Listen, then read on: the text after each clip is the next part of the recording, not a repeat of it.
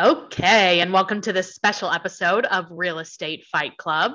This is a series that we call What Would You Do, where we talk about professional ethics or professional standards and ethics committee cases and violations. And here with me today is Jim Camarata from KW in Minnesota. Hey, Jim. Hey, Jennifer. How you doing? Good. I'm excited for our case today. Are you? I think so. You think so? what is it about? Tell us. Okay. Well, it seems as though uh, there was an agent, Okay. and let's just call him Realtor A, Okay. who um, uh, made a presentation, a listing presentation to a seller. Okay. Thought he did a pretty good job. Le- as he was leaving, asked any questions. Seller said, no, we're going to be talking to a couple of other uh, real estate agents and we'll make our decision after that. Okay. So day or two later, uh, agent uh, realtor A sees that it's in multiple lists already. Not with him. Uh huh. That's happened. It has happened. So is it, yeah, golly day, what did I do wrong? What did I say? What did I didn't say? What could I have done differently? Yeah. Um, I don't think it would matter if I just gave a call and asked them. okay. I think you can see where this is going. I can. Uh, so he called, uh, left a voicemail message as to why he was calling. Uh, the sellers did call him back. Okay. So, um, he, he did speak with them. Mm-hmm. And let me just read you a couple of his comments. Uh, what I'd like to know, Mr. Seller, is uh, why you chose to give your listing to the other real estate agent instead of me. Then he asked, Don't get me wrong, the other agent is a good agent and will do a good job for you. I'm not suggesting you cancel your listing. Um, but if your listing expires and the other agent hasn't sold it, I'd be pleased to talk to you about listing. Oh no. So the other agent got wind of this. Okay. The seller told him, Yeah. And you know, kind of debated because you know they've known each other for a while and they're uh, friendly competitors. Yeah. Uh, he debated whether to file an ethics complaint or not. Mhm. Decided that in the best interest of the industry, he would and should uh, file a- an ethics complaint. So he um, he alleged a violation of Article 16, specifically 16-13.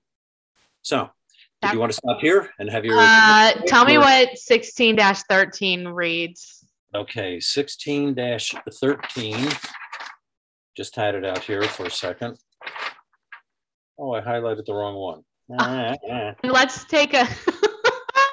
Let me tell you about our sponsors while you're looking for that. And then I had 16-3. Even with my glasses on, I can't read. when we come back, we'll talk about it. Okay, So do a commercial break. Perfect. So the two sponsors I want Exactly.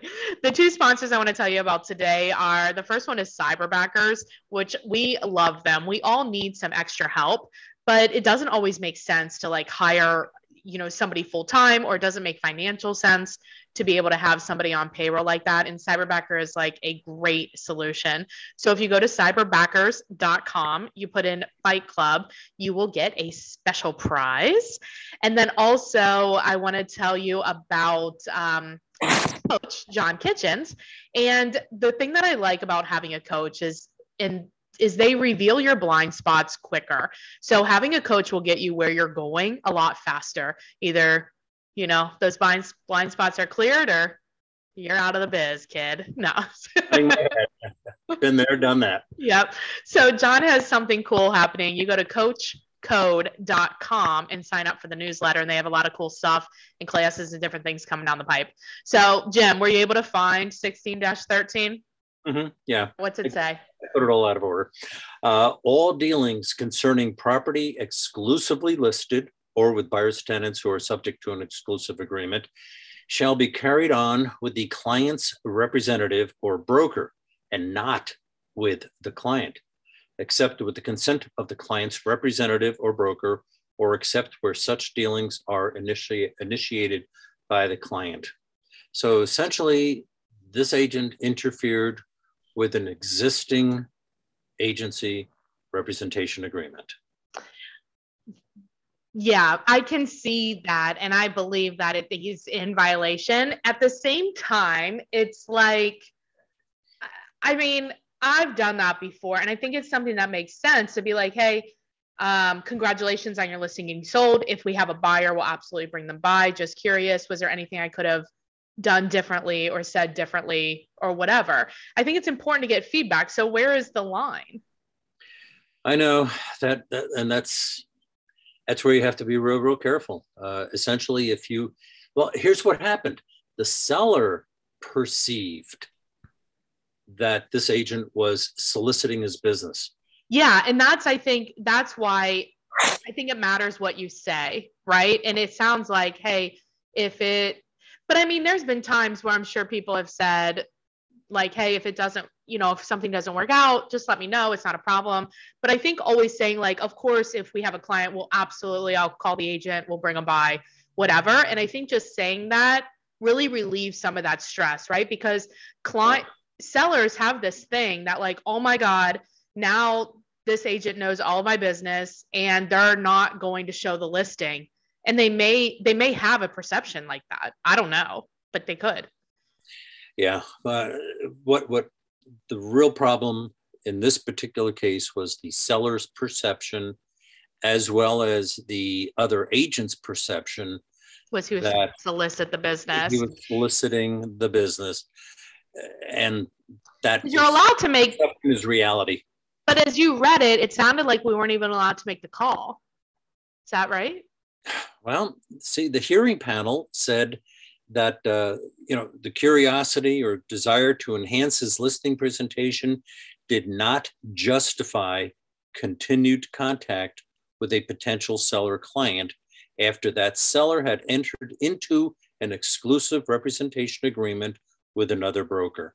He was found in violation of Article 16, specifically 16 13. So making the call sounds like it is in violation, but most of the time it's a it's not okay but most of the time it's not a problem unless it's unless you're trying to solicit the business or the, per, the perception is that which is why i say all the time hey if we have a buyer we will absolutely bring them by I wish you the best of luck. They're a great agent blah blah blah right? And then then you're done because all you i think it's important to get feedback and not like they're going to tell you the truth right? But they might. They might. They might yeah. Because it's three things. It's like, you know, did I saw that it was listed for, you know, it's either listed for about what you said or higher or lower, right? Usually not lower, but if it's price, then you know the answer. If it's um, if the price is the same, you can be like, you can ask for feedback on, you know, are they charging you the same? I mean, I would ask. I don't know if you're allowed to ask. I feel like you're not allowed to ask. Never mind. I don't ask that. No, that's an antitrust issue. Why? Why? Because it could be uh, perceived as price fixing. That is a no-no. You never no, discuss. Is it price? It's not price fixing at all. You never discuss your fees with anybody else. No, I don't. What did they charge you? What oh, they, they charged me X point X. Yeah, that's not price fixing. Well, to know what people, I don't know. It's still no no. It's still no no, and I and I would advise don't get into that discussion. Yeah. That could be a real rabbit hole. Yeah. Um, and then the other is like the marketing plan, which is basically like there was maybe something about the marketing plan, or they just like don't like you, which is fine, mm-hmm. right? Mm-hmm. But it's like you can tell based on how it you can tell based on the responses and based on the listing, and you may not even have to call, you know. Because if it's a lot more, you already know the answer. If like their price is a lot more, then yeah, that agent and, bought the listing.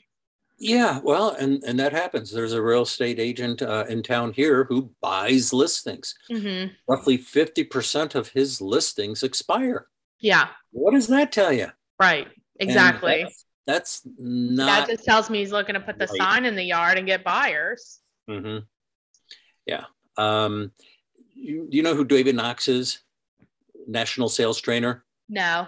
Okay, years ago in one of his classes, he said there are really two two reasons why you, Mr. and Mrs. Seller, should choose me. One is my years of experience mm-hmm. and education, and qualifications. And the other is my written marketing plan. Yeah, right. Most agents don't have a written marketing plan. Nope. But of course, you know, the other thing that that plays into it is is uh, uh, chemistry. Yeah, I mean, right. It just, like you. Mm-hmm. We did a um, we did a podcast on doing like a pre-listing packet and a pre-listing questionnaire, and just doing those steps that we talked about in there really set you up to win. But yeah, you're still not going to win them all, right? Like it just is what it is. Good news mm-hmm. for you, bad news for you. I mean, mm-hmm. whatever. But in this mm-hmm. case, so do you know? So they were in violation, but we don't know what the outcome was. Like what the fine. Uh huh. No, we don't. Th- these are these are case studies from uh, NAR. Oh, okay. So they're just like kind of not necessarily like like the names have been changed to protect the innocent kind of thing. Oh yeah, I'm dealing with Realtor A, Realtor X, uh, Seller Z. it's very confusing. I wish yeah. they would just give them names. Yeah, and and of course, in in our case, um, when we hear an ethics situation, an alleged violation, and if we do find that agent in violation, we factor in a whole lot of different uh, reasons and, and rationale to come up with some sort of punishment. Right, right. It could be as simple as just a letter of reprimand, mm-hmm. or it could be a fine. It could be a dollar fine plus continuing ed classes. So it all depends on the circumstances yeah. surrounding that violation. Yeah, and what the real yeah, like what really happened or whatever. Mm-hmm. But mm-hmm. that's a good one. If people want to read the case, they can go to jennifermertland.com slash vault. And we have all the cases for the what would you do in there if you're like more of a person that wants to read through it. But yeah, that was a good one because I think that we all do that. I don't think we all, I think we all call and ask like what happened, not you. I think many people have. Yeah. I didn't actually know. I mean, I can see where it is a violation, but I think it seems like there's a common sense factor in there too. Like, don't try to get the listing, just congratulate them, move on. You know what I mean? Uh, and and if you're living in a small town, it's inevitable that you're going to bump into them at the grocery store, at the bank, or something.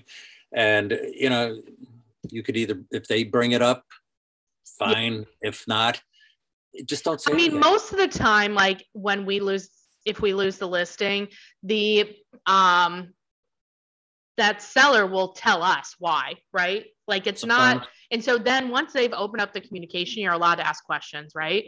Um, not get try to get the listing again, but like you're allowed to ask. Is that correct? Yeah, you say, you know, I'm, I was really looking forward to working with you too. You know, you're it's great house, great location. Uh, I wish you lots of luck on that. Uh, it, it should sell quickly. Yeah. And if I have a buyer prospect, believe me, I'm going to work through your agent to. Uh, right. Uh, and if you have any, I'm always trying to improve. Do you have any feedback for me um, that could be helpful for the next time? You know, I talk to potential seller or whatever. And mm-hmm. oftentimes they'll be like, no, or you did a good job, but we blah, blah, blah, blah, blah. Right. Like, whatever. It's like buyer feedback. Here's the feedback. We're not buying the house because we didn't like it. for whatever reason. It doesn't matter. we already made a choice, but it's still, I don't know. That's uh, interesting. Please don't tell yeah. on me if you're in the Cincinnati market. I promise you, I'm not trying to steal your listing. I just want to. I just want to get better. my job is to keep you out of realtor jail. no, you're not my broker. Sorry, sorry, broker. right. I guess you're probably glad you're not my broker. My old broker used to every time I called him, he'd be like, are we going to jail? I'm like, what are you talking about? of course not. Is so, there really a jail, Jim? There's oh, not. Yeah. yeah, and in the winter it's not heated. You don't right. be in the summer it's not cold. Well, Jim, if people have a referral for you in Minnesota or they have a question, some clarification, what's the um, best way to get a hold of you? Okay, uh, cell or text, it's uh, 612 562 7461 or just email me at Jim Camarata, no dot in between, just Jim Camarata at kw.com. Perfect. All right. Thanks, Jim. Thanks, Jen. Take care. Yeah.